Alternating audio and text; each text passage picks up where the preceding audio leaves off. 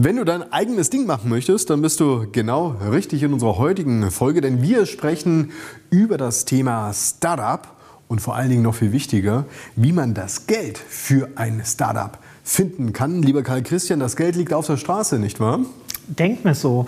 Ob das wirklich so ist, werden wir ja heute kritisch erörtern. Man hat immer so den Eindruck, in Amerika liegt es noch mehr auf der Straße als in Deutschland, aber das stimmt auch nicht mehr so ganz. Du wirst es uns verraten, wo wir das Geld finden, heute bei, bei Benzmann.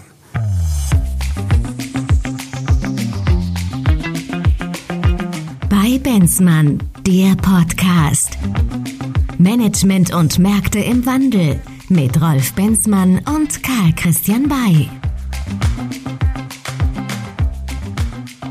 Und damit herzlich willkommen bei Benzmann, dem Management Podcast. Heute sprechen wir über die jüngsten kleinen Pflänzchen, die da draußen im Markt unterwegs sind. Wir sprechen über das Thema Startup. Ohne die Startups wäre doch längst die Wirtschaft in Deutschland nicht dort, wo sie sein müsste. Denn es braucht immer auch starke, ja, ich sag mal, Unternehmen, die dir auf den Fersen sind, richtig? Ja, das stimmt. Also Startup ist eine Thematik, die zu Deutschland gehört. Also viele, viele der Innovationen, die Deutschland groß gemacht haben, sind ja ursprünglich auch mit reiner Startup-Mentalität auf den Weg gebracht worden. Also viele der Markennamen, die wir kennen, waren im vorherigen Jahrhundert eindeutige Start-up-Strukturen. Auf der anderen Seite haben wir dann so ein bisschen das Gefühl entwickelt, dass wir zu bürokratisch sind, dass es zu aufwendig ist und wie uns die Dynamik fehlt. Das scheint aber in den letzten Jahren mit der ganzen äh, Disruption von Geschäftsmodellen tatsächlich wieder eher eine deutsche Möglichkeit gewesen zu sein, sich von neuem Richtung Start-up-Mentalität zu entwickeln. Ich weiß nicht, wie es dir geht, aber ich habe so das Gefühl, dass es an sich nicht an Ideen mangelt. Also ich könnte sofort an jedem Finger mindestens zehn Leute aufzählen, die irgendwie mal eine Idee hatte, was man mal machen könnte und es dann nicht gemacht haben.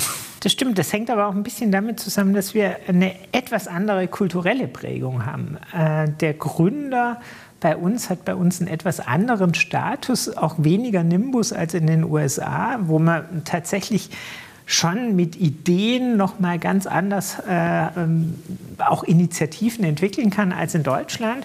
Wie gesagt, wir blicken häufig äh, auf Startups äh, schnell kritisch mit sehr viel Bürokratie. Aber da steckt, wie gesagt, äh, schon erhebliches Potenzial, das anders zu machen, weil wir sehen, ähm, ja in verschiedenen entwickelten Industriestaaten, dass die Produktion selbst nicht mehr übrig bleibt, sondern es werden die Ideen, die Kreativität wieder von neuem gefordert. So, und in der heutigen Folge von Bei Benzmann werden wir eben über Startups sprechen, sie differenzieren gegenüber Gründungen, weil da wird bisweilen ja auch das eine und dasselbe in den Top reingeworfen. Wir werden auch über die Qualität von Geschäftsideen und Geschäftsmodellen sprechen, was natürlich auch eine Notwendigkeit ist, um nämlich an das heranzukommen, was eigentlich ein Unternehmen möchte. Ein Unternehmen möchte Geld verdienen und gerade in der Anfangsphase braucht ein Unternehmen wie eben eine Pflanze Wasser, braucht es eben Geld und dieses Geld zu beschaffen ist eine wirklich der zentralen Aufgaben, die ja vor allen Dingen auch gerade Gründer und Startupper haben. Wo liegt das Geld rum? Wie komme ich an das Geld ran? Und wie behalte ich es auch bei mir und mache im Idealfall mehr daraus? Das wird heute das Thema bei Benzmann sein. Lieber Karl Christian, ich freue mich auf diese Folge, weil ich einfach auch glaube, dass das Thema Startups in Deutschland eine Sichtbarkeit braucht, eine sehr viel größere Sichtbarkeit, die es äh, vermeintlich ja auch aktuell hat, wenn auch ich schon gehört habe, naja, also die Deutschen, die neigen ja nicht nur dazu, alles kompliziert zu machen, sondern sie reden es auch immer schlechter, als es tatsächlich ist. Tatsächlich ist es ja so, es gibt ja schon durchaus in Deutschland eine gewisse Startup-Kultur.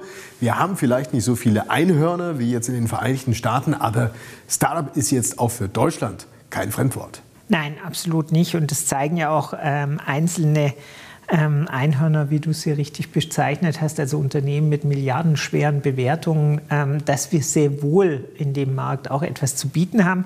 Ich glaube, man muss das Thema Startup tatsächlich, wie du es gerade getan hast, ein Stück weit einordnen. Einerseits einordnen in unsere Podcast-Reihe. Wir reden ja jetzt über Startups als spezifische Ausprägung einer Eigenkapitalvariante, nämlich einer Gründung eines Unternehmens mit einer Geschäftsidee, das hattest du eingangs ja auch schon erwähnt, müssen uns da tatsächlich aber an der einen oder anderen Stelle auch mit Mentalitätsfragen und mit Rahmenbedingungen auseinandersetzen. Und zum Dritten äh, glaube ich, ist Startup nicht denkbar ohne den Blick auf Geschäftsmodelle und deren Disruption, sodass wir, glaube ich, in diesen drei Blöcken ähm, eine ganz interessante halbe Stunde verbringen werden. Lieber Karl Christe, du hast mal wieder das D-Wort benutzt. es geht um das Thema Disruption, um äh, hier vielleicht auch nochmal Differenzierung gegenüber einer klassischen Unternehmensgründung herzustellen. Unterscheidet sich ja das Startup an sich ja darin, dass es ja eine ganz besondere Fantasie in seinem Geschäftsmodell auch mitbringt. Also es geht hier um das Thema Skalierbarkeit und Disruption. Richtig? Richtig. Also man muss vorsichtig sein mit, mit der Begrifflichkeit. Also Startup ist ja kein, keine geschützte Begrifflichkeit, die in einen eindeutigen Rahmen setzt. Insofern äh, neigt man natürlich schnell zu Pauschalierungen, aber grundsätzlich ist in der allgemeinen, in der breiten Definition von Startup geht es um eine äh, möglichst einzigartige Geschäftsidee. Das eint alle Startups ob und inwieweit die wirklich so einzigartig ist oder ob sie nicht nur anfängt, an bestehenden Geschäftsmodellen durch Skalierung, durch Vereinfachung, also im wahren Sinne der Disruption, Veränderungen herbeizuführen, das ist dann eine Frage des Einzelfalls und ehrlich gesagt aber auch ähm, eine Frage dann der Entwicklung der Marktreife, die ein Startup eben erreichen muss. Das ist vielleicht auch der Unterschied zu einer normalen Gründung, bei der man eben von einem bestimmten Produkten, einem bestimmten Geschäftsmodell tendenziell eher ausgeht. Ja, und wenn wir uns noch allgemein über die Sinnhaftigkeit von Startups unterhalten. Da verfolgen Sie ja gleich ähm, mehrere Zwecke. Das eine ist natürlich, sich selbst als Geschäftsmodell zu bewähren, aber Sie haben natürlich auch auf der anderen Seite eine gewisse Strahlkraft auf die etablierten Unternehmen. Schau uns mal wieder die Automobilbranche an. Ja. Und wenn du mal wieder die Dinos siehst, die du natürlich in allen Branchen phlegmatisch vor sich her wabern siehst, da können solche Startups, die das ja, ursprüngliche Geschäftsmodell attackieren, natürlich schon auch der Chefetage die ein oder anderen Schweißtropfen auf die Stirn zaubern und sie mal zu ein bisschen Bewegung, Dynamik, gar schon Agilität bewegen, richtig? Absolut. In dem Moment, wo sich ein Kundenbedürfnis verändert, in dem Moment, wo eine Wettbewerbskonstellation sich verändert, sind Startups natürlich ganz weit vorne, weil sie sehr schnell, sehr flexibel reagieren können, die Lücken innerhalb der Geschäftsmodelllogik erkennen können. Und wenn wir an große Startups der vergangenen äh, Jahrzehnte denken, dann sind es vielfach äh, Startups, die in der Kombination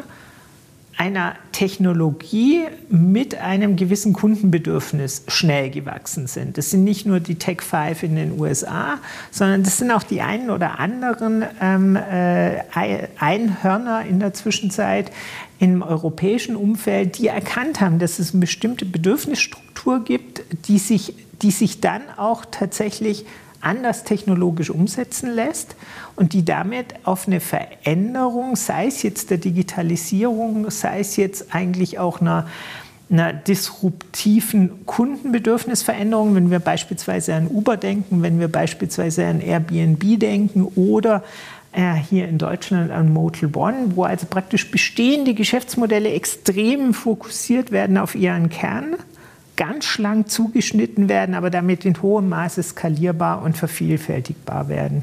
Herr Christian, du bist ja auch ein M&A-Experte, wenn man das so sagen darf, ja. also Merger and Acquisitions. Du kennst dich aus, wenn jetzt andere Unternehmen auf der Suche sind nach interessanten Übernahmen beispielsweise. Du hast gerade über das Thema Technologie gesprochen. Na klar, kennen wir alle diese Tech-Stories, gerade auch von den großen Unternehmen, aber würdest du sagen, dass äh, per se ein Startup einen Technologievorsprung haben muss? Oder ist das eher eine Kann-Variante? Aus meiner Sicht ist es ehrlich gesagt eine Kann-Variante. Ähm, weil in der Hinsicht ist eben der Begriff der Startups sehr schillernd und muss nicht zwangsläufig nur technologische Werte umfassen. Ähm, ich glaube, dass Werte, die auch eine Technologie mit sich bringen, es viel schneller in eine gewisse Marktreife schaffen als Modelle, die rein als ähm, Kombination aus bestehenden Elementen fungieren. Man merkt, die entwickeln sich weniger dynamisch, die haben weniger Einzigartigkeit in ihren Strukturen. Von daher glaube ich, heutzutage in der Marktumgebung, die wir haben, die sehr technologiebasiert ist, spricht vieles auch dafür, dass ein technologiebasiertes Startup die besseren Grundvoraussetzungen hat, über den Proof of Concept hin zu einer gewissen Marktreife sich zu entwickeln. Aber clever ist es natürlich schon auch, und wir sind hier immer noch sozusagen beim Ursprung. Wir sprechen gerade über die Geschäftsidee, die Sinnhaftigkeit einer Geschäftsidee ja. und was ich dafür brauche. Man kann durchaus auch als Startup an den Start gehen, indem ich Technologien, die bereits da sind, nutze, Miteinander um verknüpfe. sie mit ja. etwas anderem, wo vermeintlich auch ein Bedarf ist, ja. aber ähm, offensichtlich es noch nicht so gesehen ist, zu verknüpfen, richtig? Das wäre doch eigentlich das Geschickteste, weil ich habe natürlich auch nicht einen entsprechenden Kostenaufwand, eine Technologie zu entwickeln. Absolut. Man merkt ja auch, dass die eine oder andere plattformökonomische Idee, also äh, im Sinne einer, einer, eines Zusammenbringens unterschiedlicher, äh, unterschiedlicher Partner auf einer Plattform, also in der Kre Kreation eines Ökosystems, hat eine relativ geringe technologische Anforderung. Das ist äh, relativ schnell leistbar. Auch die ganzen Marktplätze, die entstehen, sind tatsächlich ja technologisch heutzutage keine, äh, keine, große, keine große Intelligenz mehr. Aber dort steckt eben tatsächlich der Mehrwert darin, eine Vorteilhaftigkeit in der Sichtbarkeit, in der Geschwindigkeit herzustellen. Kommen wir noch mal abschließend auf das Thema Geschäftsidee zurück. Ich hatte es vorher salopp gesagt, jeder hatte irgendwie mal eine Geschäftsidee. Ne? Wahrscheinlich schon, wenn man in der Schule sitzt, hat man irgendeine lustige Idee gehabt ja. und so geht das ganze Leben weiter. Aber es ist halt der Unterschied, eine Idee zu haben und das Zweite, sie auch tatsächlich zu überprüfen. Und das Dritte, sie dann wirklich auch an den Start zu bringen und zu realisieren. Ja, Ganz genau. Wann ist denn eine Geschäftsidee eine gute Idee und wie merke ich das?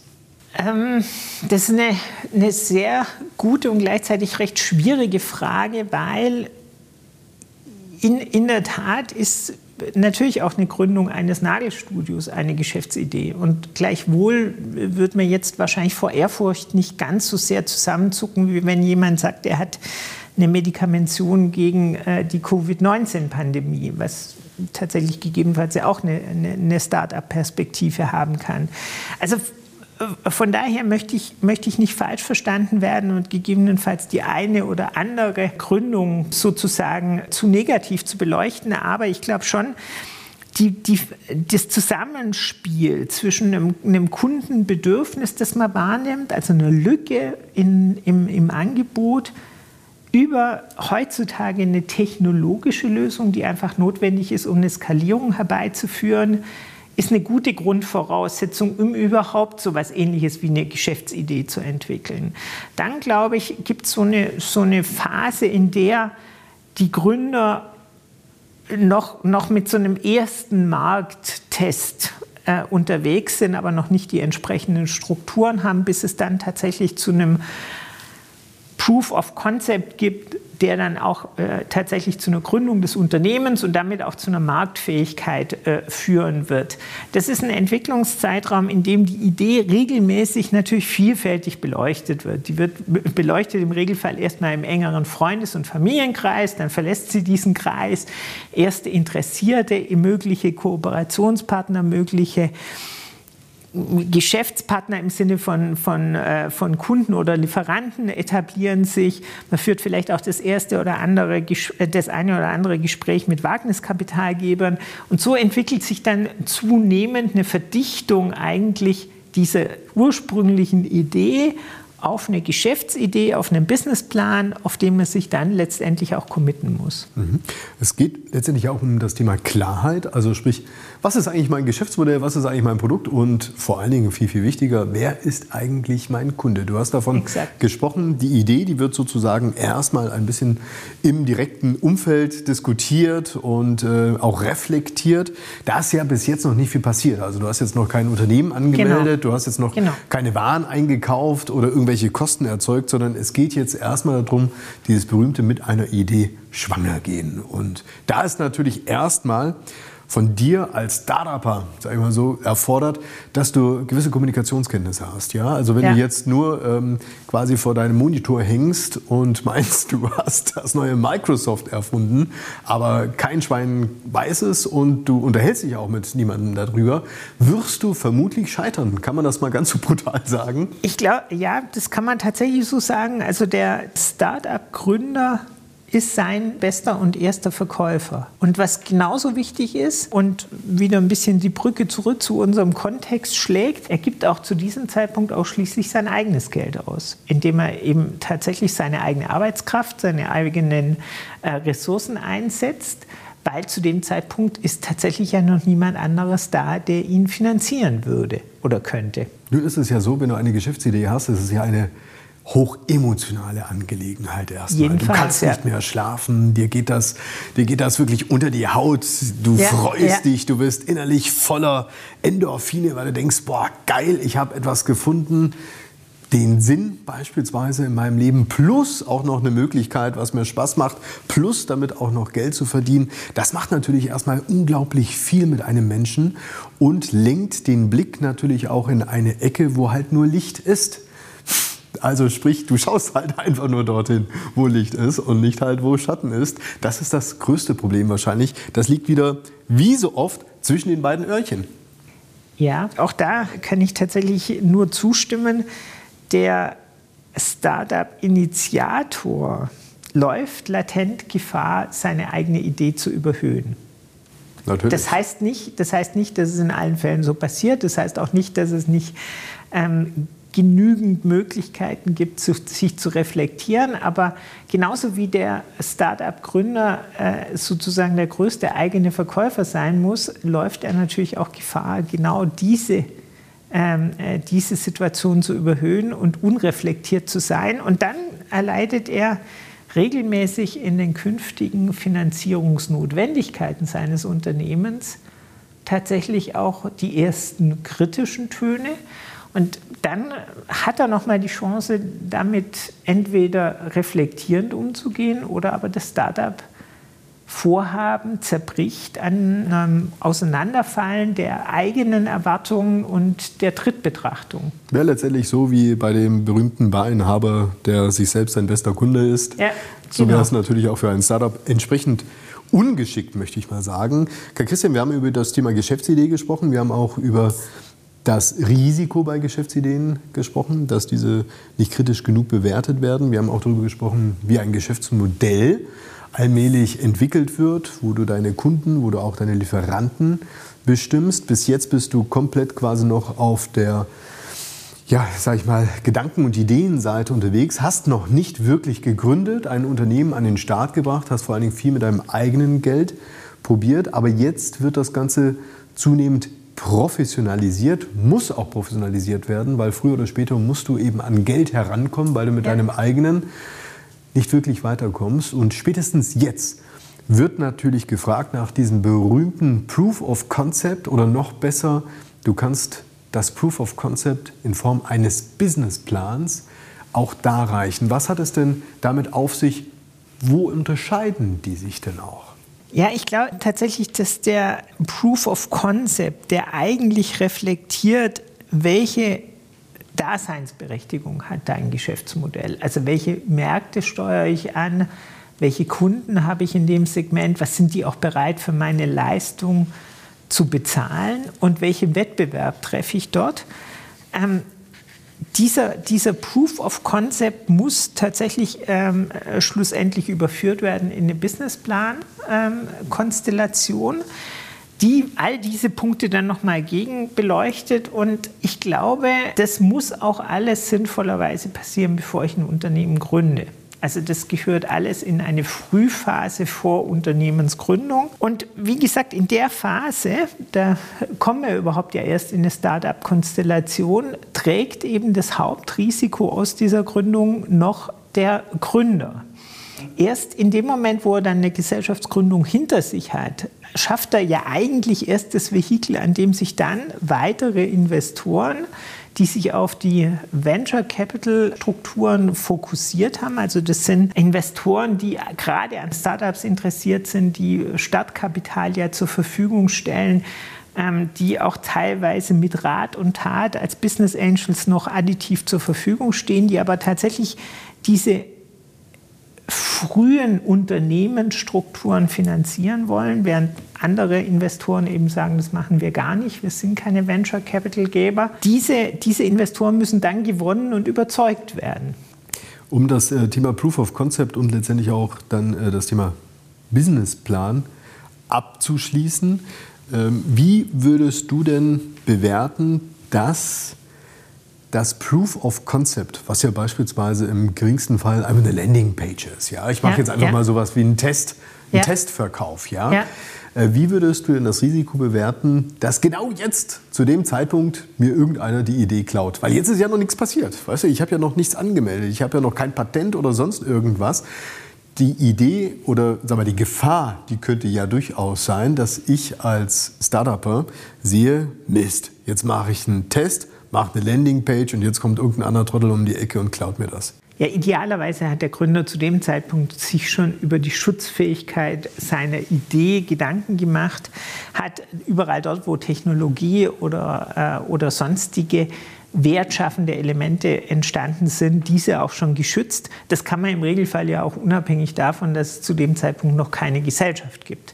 Also da sehe ich noch nicht die, die Grundproblematik. Wenn der, wenn der Gründer hier gut beraten ist, dann sind seine Interessen tatsächlich geschützt. Gleichwohl äh, nochmal der Hinweis, bis zu dem Zeitpunkt 100% Eigentum und 100% Risiko und 100% Kapitaleinsatz. Mit dem Moment, wo ich eine Gesellschaft habe, an der sich dann, äh, an der sich dann Dritte beteiligen, gebe ich Kontrolle gegen Geld aus der Hand. Das ist eine Konstellation, mit der das eine oder andere Startup auch schon Schwierigkeiten hat weil in dem Moment teile ich meine Idee. Bis zu diesem Zeitpunkt war ich emotional der, Eigentümer dieser Idee, ich war der, der, der Entwickler, ich war der, der größte Überzeugungstäter in diesem Punkt. Und jetzt kommt jemand, der sich im Regelfall dort noch mit eher überschaubaren Beträgen beteiligt und der sagt, ich sitze hier mit am Tisch. Ich bin hier jetzt Gesellschafter deines Unternehmens geworden. Ich finanziere dich jetzt in der weiteren äh, Frühphase deines Unternehmens, damit du die Chance hast, dich zu entwickeln aber ich bin jetzt beteiligt und deine Entscheidung triffst du bis zu diesem Zeitpunkt allein, aber, aber jetzt nicht mehr allein. Kann Christian mal Hand aufs Herz. Wie viele Startup-Unternehmen sind in der Lage, ihr Wachstum aus dem bestehenden Cashflow zu organisieren? Ja, dass mein Geschäftsmodell im Prinzip so viel an Erträgen erwirtschaftet, dass ich diese wiederum für Investitionen nutzen kann, um nach vorne zu gehen, um mir auch diese Unabhängigkeit gegenüber Banken und Finanzinvestoren zu bewahren. Jetzt schlägt wahrscheinlich der Hammer der Pauschalierung zu. Ich denke, von den Unternehmen, die sich als Start-up begreifen, doch erstaunlich viele, aber von denen, die wir als Start-up sehen, weil sie tatsächlich eine eine, wirklich, ein wirklich unterschiedliches, disruptives Geschäftsmodell haben, wirklich Dinge sehr anders angehen, die haben regelmäßig auch hohe Kapitalbedarfe. Auch vor dem, wahrscheinlich auch vor dem Hintergrund, dass du, dass natürlich Timing alles ist. Ne? Also du musst zu einem gewissen Zeitpunkt darfst du jetzt nicht, das wie bei einem 100-Meter-Lauf, nur sagen, so, jetzt, jetzt mache ich mal einen Schritt nach dem anderen und dann gucken wir mal, dass wir irgendwann bei den 100 Metern angekommen sind, sondern du musst aus dem Stand heraus bam, sofort richtig Gas geben in deinem Marketing, in deinen Technologien, in Exakt. deinen Netzwerken, als dass du auch wirklich das hinbekommst, was man vermeintlich unter Disruption versteht, nämlich ähm, exponentielles Wachstum. Genau. Also im Regelfall funktioniert exponentielles Wachstum ja nur mit exponentieller Kundenbasis. Und die muss ich mir im Regelfall dann schon wieder global holen. Und unabhängig davon, ob ich ein Business-to-Business -Business oder Business-to-Customer oder Consumer-Geschäftsmodell bediene, habe ich tatsächlich hohe Investitionen in Marketing, Technologie und gegebenenfalls auch in Personal in einer vergleichsweise frühen Phase. Nun ähm, hast du ja als Startup verschiedene Phasen für dein Wachstum. Es gibt ja äh, herkömmlicherweise die sogenannte Seed-Phase, es gibt eine Startup-Phase, auch die Aufbauphase, Wachstumsphase und am Ende, wenn alles gut gelaufen ist, bist du dann auch mal so reif, dass du im Prinzip nicht mehr den Startup, das Startup-Label drauf hast, sondern quasi ein etabliertes Unternehmen bist. Ähm, welche Player kommen denn eigentlich in welcher Phase an den Start? Wir haben darüber gesprochen. Du hast dein Geschäftsmodell entwickelt. Du hast bis jetzt aus deinen Eigenmitteln, vielleicht auch Freunde, Familie, wen auch immer noch mit reingeholt, hast jetzt wirklich ein Unternehmen gegründet, aber merkst, naja, eigentlich für all das, was du noch vorhast, brauchst du Asche. Mhm. Ein Sack voll Geld. Mhm. Zu wem gehst du jetzt hin? Und wer sind deine Ansprechpartner ganz zu Beginn? Ist es die Hausbank? Nee, die Hausbank ist es im Regelfall nicht, weil die Hausbank im, in solchen Konstellationen regelmäßig Sicherheiten ja für die Darlehen fordert. Und damit steigt meine persönliche Abhängigkeit vom Erfolg dieses Unternehmens nochmal doch deutlich, sodass man vielfältig über öffentliche Mittel, also es gibt eine ganze Reihe von Fördertöpfen in der, in der Entwicklung von Unternehmen und über dezidierte ähm, Wagniskapitalgeber. Ich hatte die Venture Capital Geber schon genannt, ich hatte die Business Angels schon mal genannt. Da gibt es also eine bestimmte Community, in der man regelmäßig seine Geschäftsidee präsentieren kann.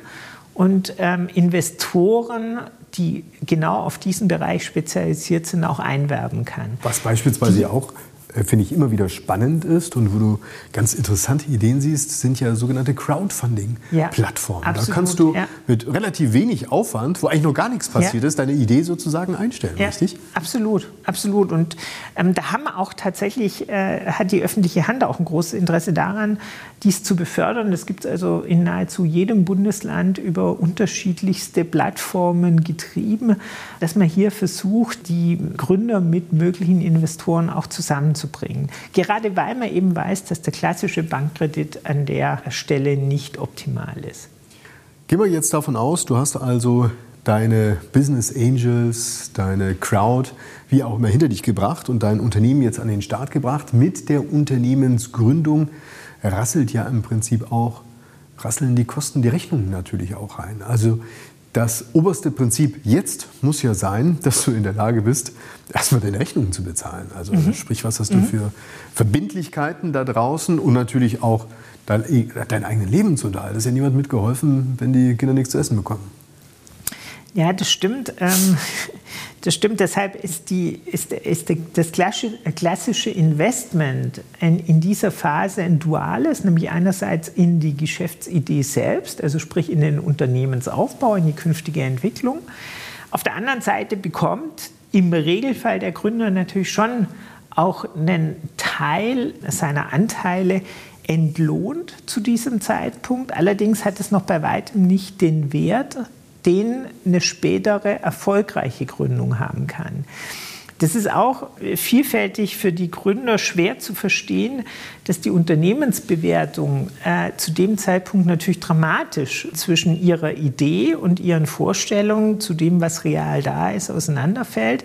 Und dass den Kapitalgebern auf der anderen Seite durchaus bewusst ist, dass sie das Zünglein an der Waage sind, ob dieses Unternehmen weiter existiert und sich weiterentwickeln kann, gerade weil sie letztendlich die Finanzierung des Aufbaus des Unternehmens übernehmen müssen. So, und dann lass uns mal genau über diese Typen sprechen. Also wir haben jetzt den eigenen Geldbeutel, wir haben die Förderprogramme, wir haben auch Business Angels verlassen, sondern jetzt geht es um diejenigen, die ich mir ins Unternehmen reinhole, die sozusagen meine Mitchefs werden. Mhm. Wo finde ich dieses Geld im Markt oder werde ich gefunden?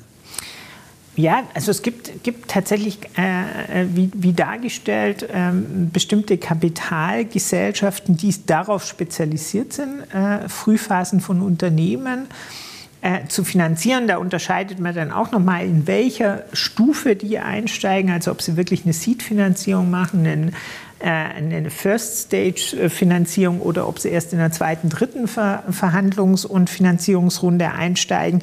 Es unterscheidet sich, wie gesagt, etwas, meist auch äh, zugegeben nochmal äh, in der Frage der Internationalität. Aber letztlich ist es tatsächlich so, und das muss den Gründern bewusst sein, das ist der erste Schritt in der Unselbstständigkeit der eigenen Idee.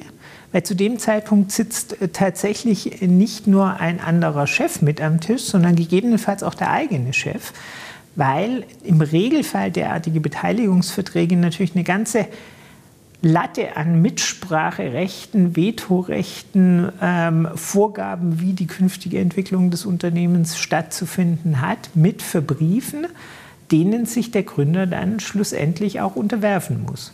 Klingt erstmal nicht so spannend, vor allen Dingen dann, wenn ich, äh, sag ich mal, als äh, Gründungsmotivation hatte Unabhängigkeit, dann äh, konterkariert das natürlich alles, was ich vorher gemacht habe. Aber es muss ja nicht so schlecht sein. Wir sprechen ja durchaus ja auch von Finanzinvestoren, die ja auch um die Seele des Startups wissen und schon auch, sag mal, ihnen ein Set von Dingen an die Hand geben können, die durchaus für ihn ja auch hilfreich sind, neben Absolut. der Kohle. Absolut. Außerdem Punkt der Beratungsleistung, der Verbindung und des Know-hows muss man sich natürlich schon im Klaren sein, dass der Investor auch eine vollkommen nachvollziehbar transparente eigene Interessenlage hat. Letztendlich finanziert er sein Unternehmen. Und das ist auch im Bewusstsein dann sein Unternehmen. Und er ist ja auch bereit, mit dem Geld, das er investiert, ins Eigenkapitalrisiko zu gehen. Er macht ja eben keinen Bankkredit, wo er äh, tatsächlich über eine Verzinsung und über eine Rückzahlung sich auf die sichere Seite begibt, sondern er beteiligt sich unternehmerisch. Also von daher ist es aus Sicht der Investoren auch fair enough, dass sie sagen, wo, oder dass sie verbindlich geregelt haben wollen, wofür das Geld zu investieren ist. Wir werfen schon fast einen Ausblick auf die nächste Folge. Ja, da gibt es große Parallelen. Ja, genau. Aber ähm, doch eine Einschätzung würde ich ganz gerne von dir noch abschließend zu der Startup-Folge haben und dem Thema Finanzinvestoren, die ich äh, mir jetzt reingeholt habe. Wir hören immer wieder davon, dass gerade auch im Startup-Bereich das äh, Scheitern nicht nur passieren kann, sondern bisweilen sogar notwendig ist. Äh, man hört auch immer wieder, du musst ein paar Mal scheitern, damit du dann am Ende irgendwie weißt, wie eigentlich richtiges Unternehmertum geht. Aber das mal dahingestellt. Wir wissen, dass bei vielen Finanzinvestoren das, was sie da reingesteckt haben, am Ende tatsächlich auch nichts sein kann und in Schall und Rauch sozusagen aufgeht. Hm, tue ich gut daran, als Startup-Gründer, naja, meinem äh, Investor so zu begegnen, als dass ich ihm sage, kann was werden, kann auch nichts werden. Hm, das ist ein sehr dezenter, vielleicht sogar zutreffender, aber vielleicht doch nicht ganz so werbewirksamer Auftritt. Also ich glaube, äh, ich glaub, die, die eigene Überzeugung äh, ist, ist Schlüssel dazu, dass jemand investiert dass es für die Investoren in diesen Frühphasen der Unternehmensgründung bei unsicherem Geschäftsmodell, unsicherem, äh, unsicherer Marktpositionierung ein Wagnis ist, zeigt sich daran, dass im Regelfall nur eine von zehn Investoren über, äh, Investitionen überhaupt zu einem Ergebnis führt und äh, Wert schafft. Das heißt, der Streuverlust ist relativ hoch, auch aus Sicht der Investoren, sodass natürlich die Prüfbarkeit der Geschäftsidee, die äh, Überzeugungskraft des Gründers hier eine ganz, ganz hohe, hohe Relevanz haben, um überhaupt diese kritische Schwelle zu übersteigen, äh, zu übersteigen, dass ein Investor, der weiß, in welcher frühen Phase und in welchen hohen Unsicherheiten diese frühe Phase verbunden ist, bereit ist, in mein Unternehmen zu investieren. Oder um es vielleicht so auf den Punkt zu bringen, die Idee, die muss vielleicht nicht so überragend sein, aber wenn dein Team für die Idee brennt, dann bist du eher auch bereit, noch ein bisschen Holz ins Feuer zu legen, richtig? Eindeutig, ja. Damit das sind wir auch, ein guter Schlusssatz. Damit sind wir auch schon am Ende unserer heutigen Podcast-Folge angekommen. Wir haben schon einen Ausblick gemacht, lieber Karl Christian, die Finanzinvestoren, die wir in der nächsten Folge besprechen werden. Das sind die berühmten Heuschrecken, nicht wahr? Genau, richtig. Also es geht äh, tatsächlich weiter um die Frage des äh, Eigenkapitals und es geht im Konkreten darum, in der Abgrenzung nochmal zum strategischen Investor den Finanzinvestor näher zu beleuchten, dessen Interessenlagen, die sehr speziell sind, die wir jetzt gerade eben bei den Venture Capital Gebern schon kurz angesprochen haben, die sich aber bei Unternehmen, die sich nicht mehr in einem Frühstadium befinden, noch deutlicher auswirken. Also dann seid gespannt. Bis zur nächsten Folge von bei Benzmann, dem Management Podcast. Bis bald. Das war bei Benzmann, der Podcast. Management und Märkte im Wandel mit Rolf Benzmann und Karl Christian Bay. Bis zum nächsten Mal.